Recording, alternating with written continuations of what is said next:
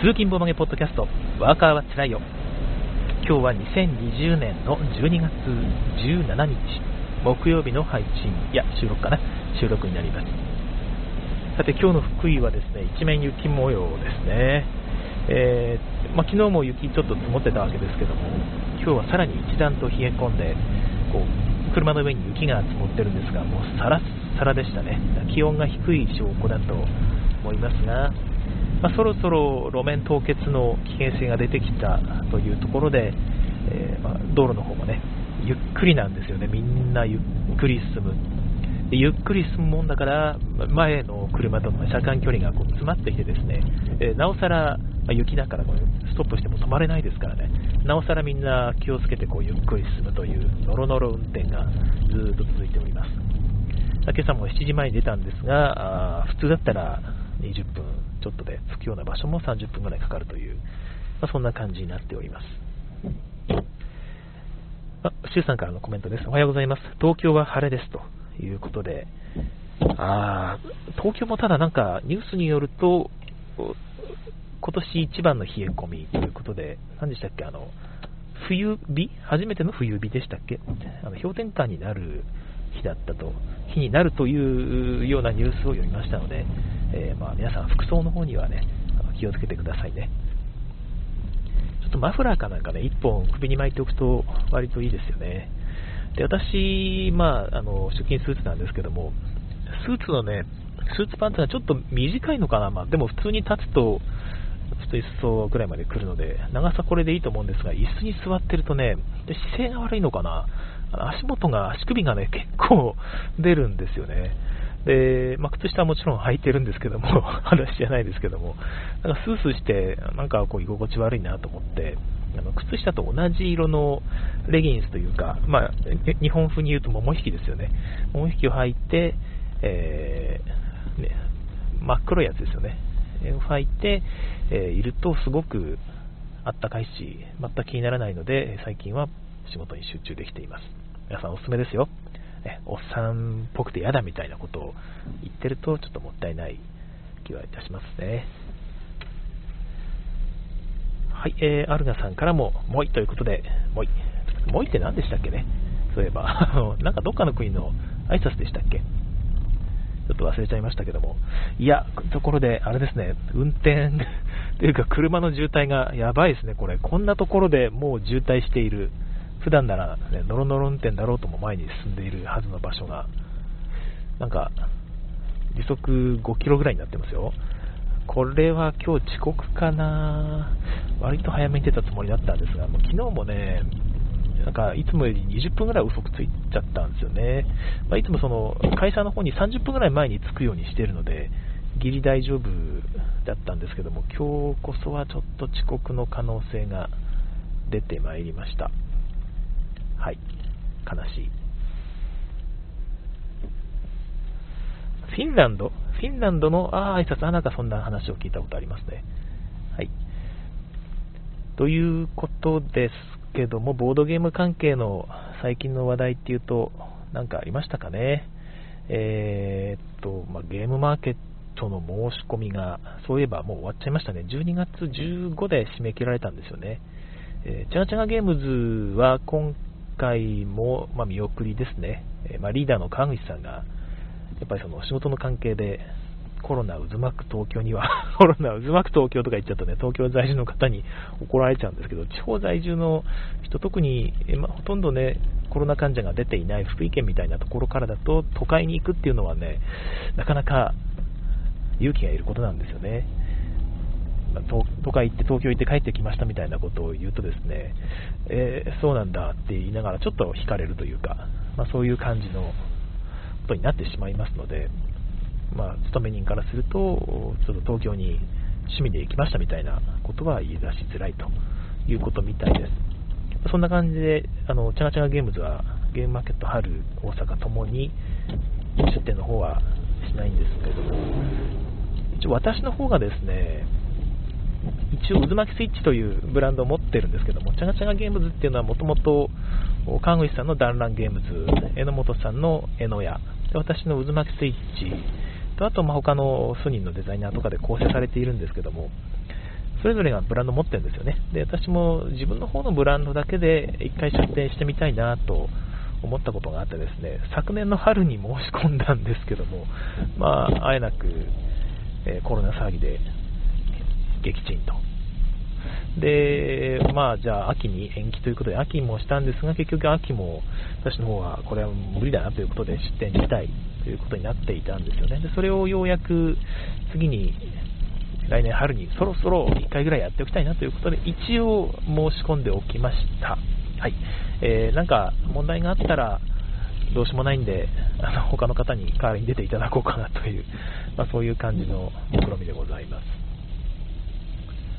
はい、あとは、まあ、最近見た話題だと、あれですよね、えー、と、アークライトさんの怪獣オンジアースの最新作、ユグユグドラサスでしたっけ？あれがなんとね、2500万円を超えて大成功という、すごいですよね、2500万円を、まあ、そのクラウドファンディングで集めるっていうのがボードゲームでですよ。2000人以上は買ってる気がするんですよね。1個でも1万以上するんですよね。1万、1万5000円ぐらいでしたっけ ?1 万4000円でしたっけ、まあ、それぐらいの値段のものが2500万円、そのネットの口コミだけで広がって売れるっていうのは、すごいことですよね。あの、プレイ時間1日という表記がどれだけ話題になって、その売り上げに貢献したのかっていうのが、ちょっと知りたいところですよね。まあもう知ることはできないわけですけども、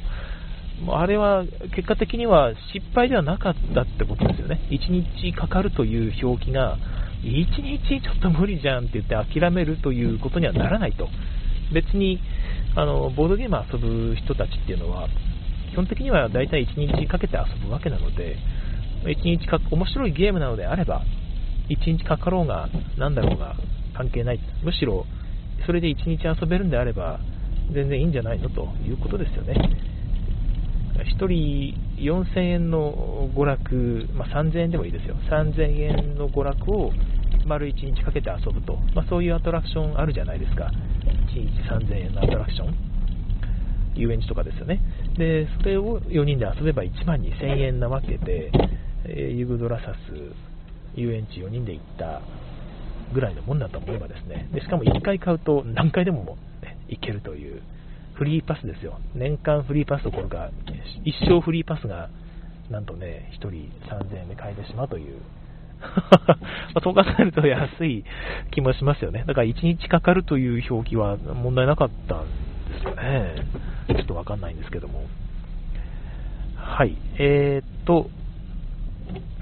アルガさん、今年ではということで、そうです。あのー、ゲームマーケットの話ですよね。えー、昨年は開催されて、あの、私が参加したのがということですね。ちょっとすみません。なんか言い方、ごちゃごちゃになってたかもしれないですね。すみません。えー、っと、大ちゃんさん、おはようございます。シーズン4リアルタイム初コメントです。笑いということで、ありがとうございます。おはようございます。はい、えー、そんな感じのボードゲーム、最近のボードゲームシーンでございました。なんか他にありましたっけね？なんか、昔、この同じような朝の夜中つらいやってた時は、割と毎朝毎朝、タイムラインを見るとですね、何かしら揉めてたり、あの、ボードゲームの話題、香ばしい話題がね、結構あったりしたんですけども、なんかですね、最近あんまりないんですよね。香ばしい話題。私が見えてないだけなんでしょうか。やっぱり、コロナ騒ぎでね、ちょっとみんなのテンションも下がってるんでしょうかね。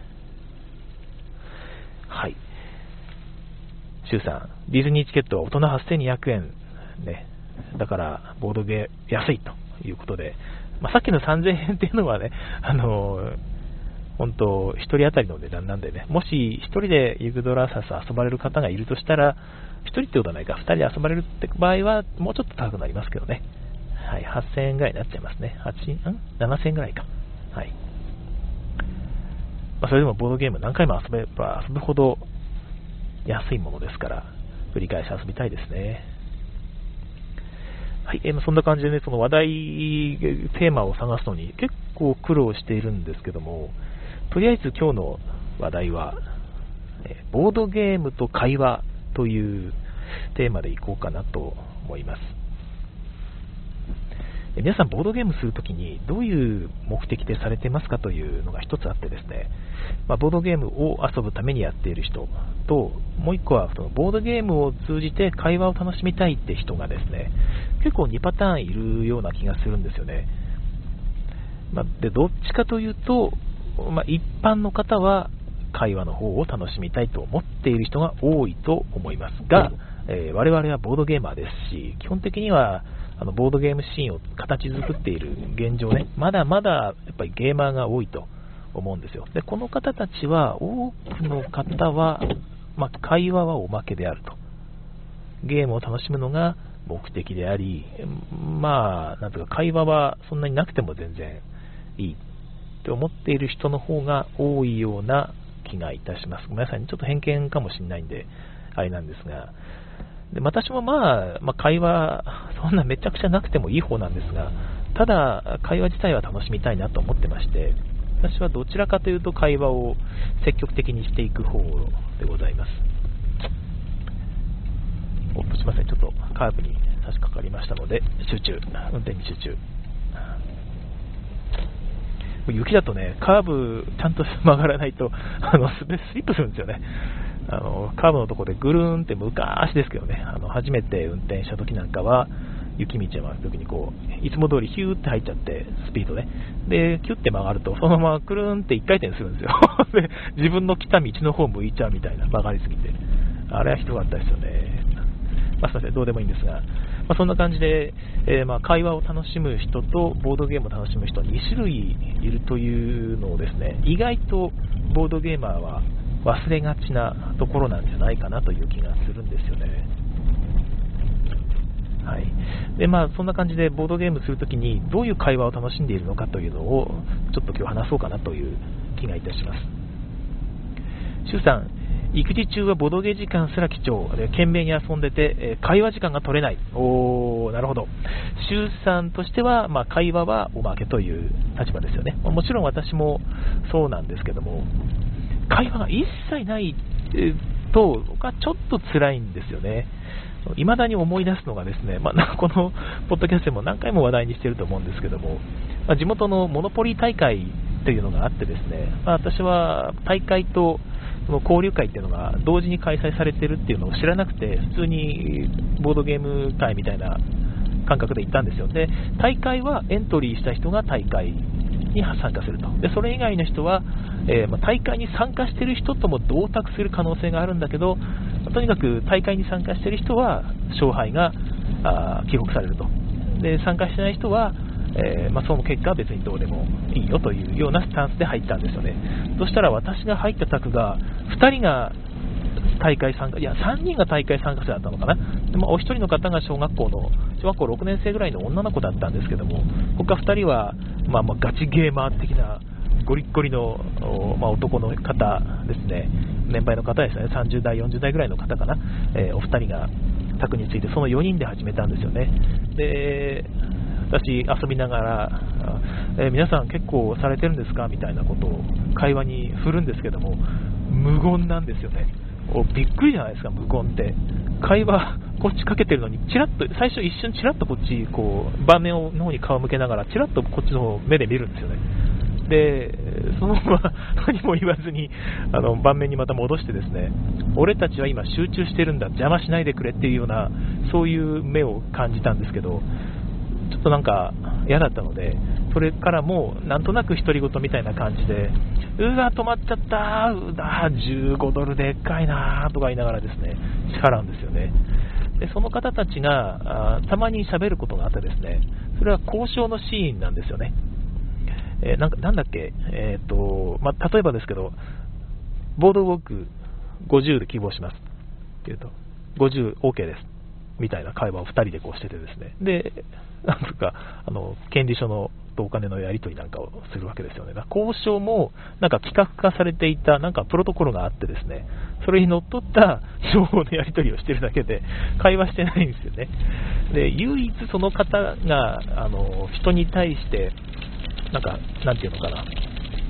まあ、意味のあるというか、ちょっと会話をした瞬間っていうのは、その小学校の女の子が、なんかもう破産するシーンですよ。もうお金がなくてどうしようかなって、あれを売ればお金工面できるかなみたいなことをこう計算してるんですよね。その横から、そのもう一人の人が、それも破産してるから、早く終わってみたいな感じで言うんですよ。もう破産してるからって。それがその方の最初で最後の会話の一言でしたね。私もその女の子、大丈夫かなと思って、見たんですけど、きつい言い方すんなと思って、え聞いてたんですけども、まあ、そんな感じで、そういうシーンは私はちょっと苦手ですね。だからあれ、競技ですよね。あの囲碁とか将棋のプロの対局で会話しないじゃないですか。あ最近どう？それいい手打つね、あなたみたいな、そんな会話しないし、まあ、してたら逆におかしいじゃないですか。だから、そういう、そういうことなんだろうなと。あのモノポリーのシーンっていうのは、私の方がどっちかというと浮いてたわけで、まあ、そういうシーンもあり得るんだろうなと思いますけども、私自身はちょっとそういう場は苦手だなと思うんですよ。だから会話、まあ、ボードゲーム遊んでるわけで会話を負けだって言いましたけども、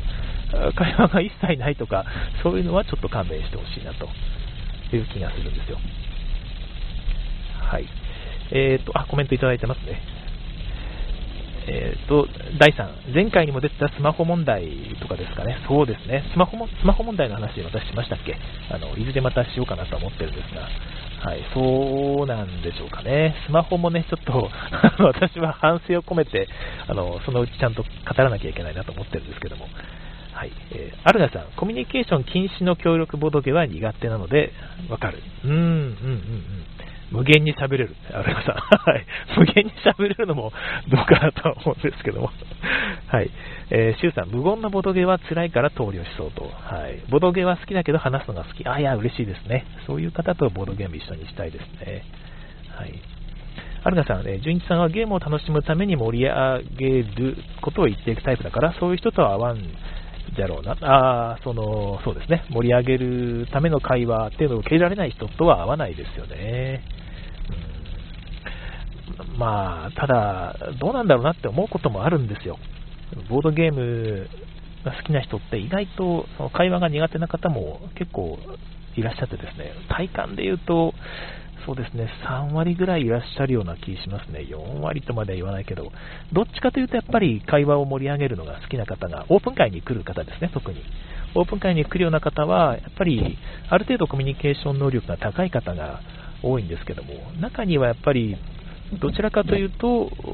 まあ、会話よりはボードゲームに集中したいという方がちらほらいらっしゃってですね、そういう方のためのゲーム、そういう方のためにボードゲームがあるとも、なんとなくちょっと思ったりもするんですよ。会話が苦手でも、一緒に卓を囲んでね、えー、コミュニケーションというか、あの、盤面のやり取りを楽しめるというのがボードゲームのいいところでもあるので、まあ、無理に会話できないやつをボードゲームすんじゃねえよみたいな、そういうことまでは あの言うつもり全くないんですけども、まあ、それぐらい、えー、ちょっと、なんか、ボードゲームに対する、ね、スタンスに違いがある場合が、ちょっとあるなという気はしています。えー、っと、第3、ボードゲームの公式戦みたいな空気ですね。そうですね。まあ、それがどうかなというところですが、えー、シュさん、えーと、マジック・ザ・ギャザリングのトーナメントはプレイ以外のコミュニケーションが多いと聞きます。会話排除はちょっと、あ、そうなんですか。なんか、マジック・ザ・ギャザリングももっとその会話、トーナメントの方では会話全然ないのかなと、なんとか、ずっと俺のターンとか言うんですかね。ちょっと、私も参加したことはないのでわかんないんですが、えー YSK さん、内輪の会話で盛り上がりすぎるのも問題なのでバランスが難しいかも。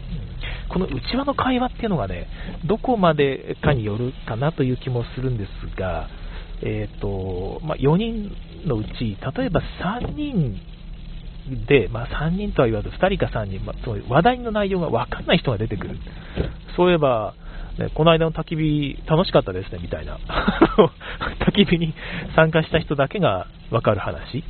いや、もう焚き火最高っすよ、みたいな話をですね、その2人とか3人だけで繰り広げると、残り1人は置いてけぼりですよね。だこれは、あの、ボードゲームに関わらず、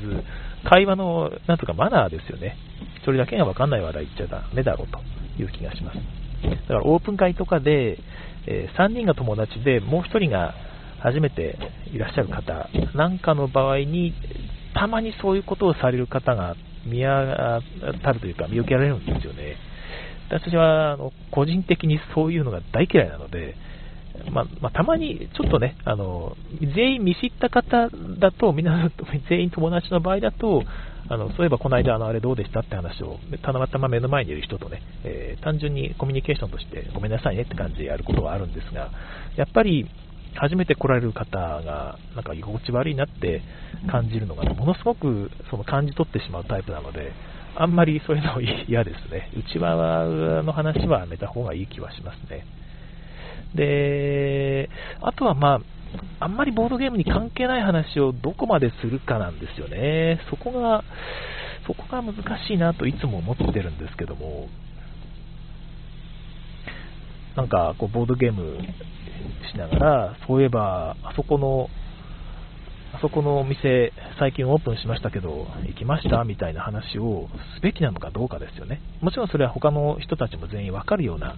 話としてですよ。で、それをしたときに、ボードゲームのいわゆるマジックサークルというやつですよね。今みんなで雰囲気作ってやってるのに、その話をすることで、ボードゲームが壊れてしまう、雰囲気が壊れてしまう、楽しさが失われてしまう、まあ、失われるというまではいかなくても損なわれてしまうという、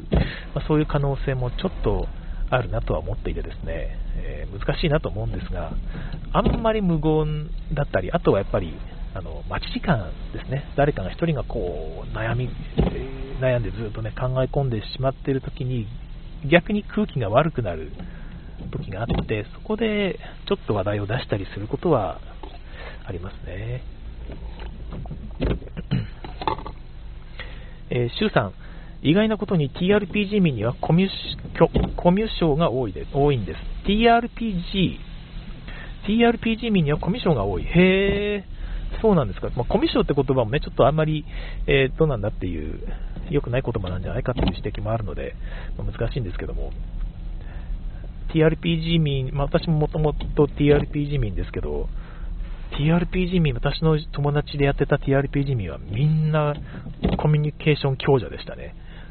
コミュ強というやつでしたね。だからまあ面白かったし、ちょっとそれはイメージが湧かないですね。そうなんですね。ネット系で最近 TRPG やることが多いですから、意外とその辺がちょっとね、昔の私の雰囲気とは違うのかもしれないですね。いわゆるオフラインでやっている人たちとはちょっと感覚が違うのかもしれないですね。アルガさん、会話ありでも文句ばっかりだと差がありますね。はいはいはい、これね。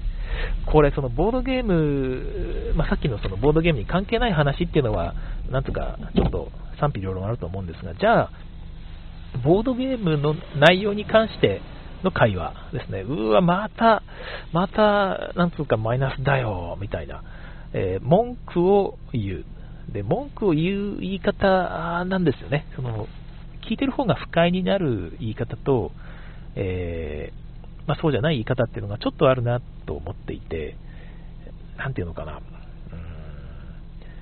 まあ、口汚いのはダメですよね。一つは、ふざけんじゃねえよ、みたいな。こんな、まあ、ふざけん、言い方にもよるんだろうな。なんかその、本気で怒ってるのはダメですよね。本気で怒って、本気で、なんか愚痴を垂れるというか、もう勘弁してあげろ、なんだよ、これやってらんねえわ、みたいな、そういうような態度、もう口という、言葉というより態度ですよね、を取られると、聞いてる方がげんなりしてくるんですが、もう、お金、お金ないよ、誰か助けてみたいな、そういうちょっとおどけた感じだったらば、まあまあ聞いてる方も楽しいし、なんていうか、笑えるかもしれないですよね。ああくまでも明るい雰囲気で愚痴るという感じね。えー、また僕はお金がすっからかんですって。誰か、誰かお金貸してっていう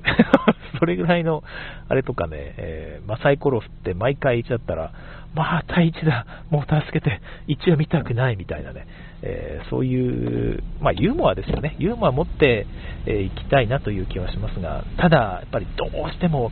その、まあ、一緒にね、よくタグを囲まれる、まあ、ASK さんなんかわかると思いますけども、どうしてもひどいシーンが続きすぎるとですね、さすがにきつくなってきてですね、辛い、辛いっていう、あ、また、まただ、これもうどうすりゃいいんだよ、こんな、こんな毎回、こんな出目で、どうするっていいどうすればいいっていうんだみたいなですね、ちょっと愚痴っぽくなったりもしてしまうのはあって、まあ、なんていうか、限度問題かなという気はするんですが、聞いてる人にあんまりね、不快にならないような言い方、心がけたいですよね。あと、第3、会話したいけど、テキストが多いゲームは文章解読に取られて話せない時があります。あ、それはありますね。私もそうですけど、だから、その時はもう会話は諦めてますね。読んでるということで、そこで集中しなきゃいけないですもんね。だから負けてる時なんかも私、会話減っちゃうんですよ。その負けてる時って必死で考えなきゃいけないので、もうずっと会話できなくて無言でやってるとその時に勝ってる人たちが喋り始めるとですね、あの、心の中でくっそーとか思いながらやってたりしますけども、負けてるんでしょうがないですよね。でむしろ考えてる、兆候してるのでしょうがない、こっちが悪いわけですから、ごめんなさいと思いながら、すいませんね、本当っていう感じですね。えー、で、アルガさん、人のプレイを草すけ、人のプレーを腐す、これですよ。そうそう、今日一番言いたかったのこれですね。あともう4分しかないですけども。人のプレイに口出すのは本当最悪で、あの、まあ、この間もちょっとあったんですけど、これね、一緒に作囲まれた方が聞いてたら、ちょっとあれだと思うんですで、あれなんですけど、良くないよということで言うとですね、それ、それやるって言われるんですよ。で、ここはこれしかなくないみたいな。ことを言うんですよね。で、確かに言われると、あ、本当だってなるんですけど、なんつうか、まあ、もうなんとか取り消せないじゃないですか。えー、それされるとちょっと予定狂うなーって。絶対ここあれだと思うんだけどな、なんでそれしたのかなみたいなことを、こう言うわけですよね。なんか本人は腐してるつもりないんでしょうね。から、最善って考えたら絶対あれをしてくると思ってこれ出したのに、それしてこなかったから、なんかちょっと予定狂ったなという、その自分の心の動きを声に出していっちゃってるんでしょうけども、言われた方からすると、なんかこう、何何って、俺が悪いのっていう なんか悲しいですよね。いや、確かにね、そっちの方が僕にとって良かったのは、お客が気づかなかったんで、許してねっていう、あれですね。はい、サメスケさん、初見ですということで、あ、ありがとうございます。また聞いてください。ぜひぜひ。はい。えー、シュウさん、ぼやきキャラで反省してますということで、あんまりね、えー、ぼやきすぎは良くないということで、反省していきましょう。えー、シュウさん、負けた負けたって言ってても勝ちに来るので、えー、身内はスルーします。はい。私もね、よく言われるんですよね。純一さん、またね、これ始まったよって言われて、で私自身はそういうつもりで言ってないので、読めないんですよね、盤面がね。えー、ただそんだけなんで、あんまりぼやきすぎないようにっていうのは、気をつけていますが、逆にこれ負けてるように見えるでしょうって、これから勝ちますよねみたいなことを言って負けるパターンが続くと、それはそれで、ね、なんか寂しいですね。そんな感じのキャラでいきたいですよね、できれば。はい、アルガさん、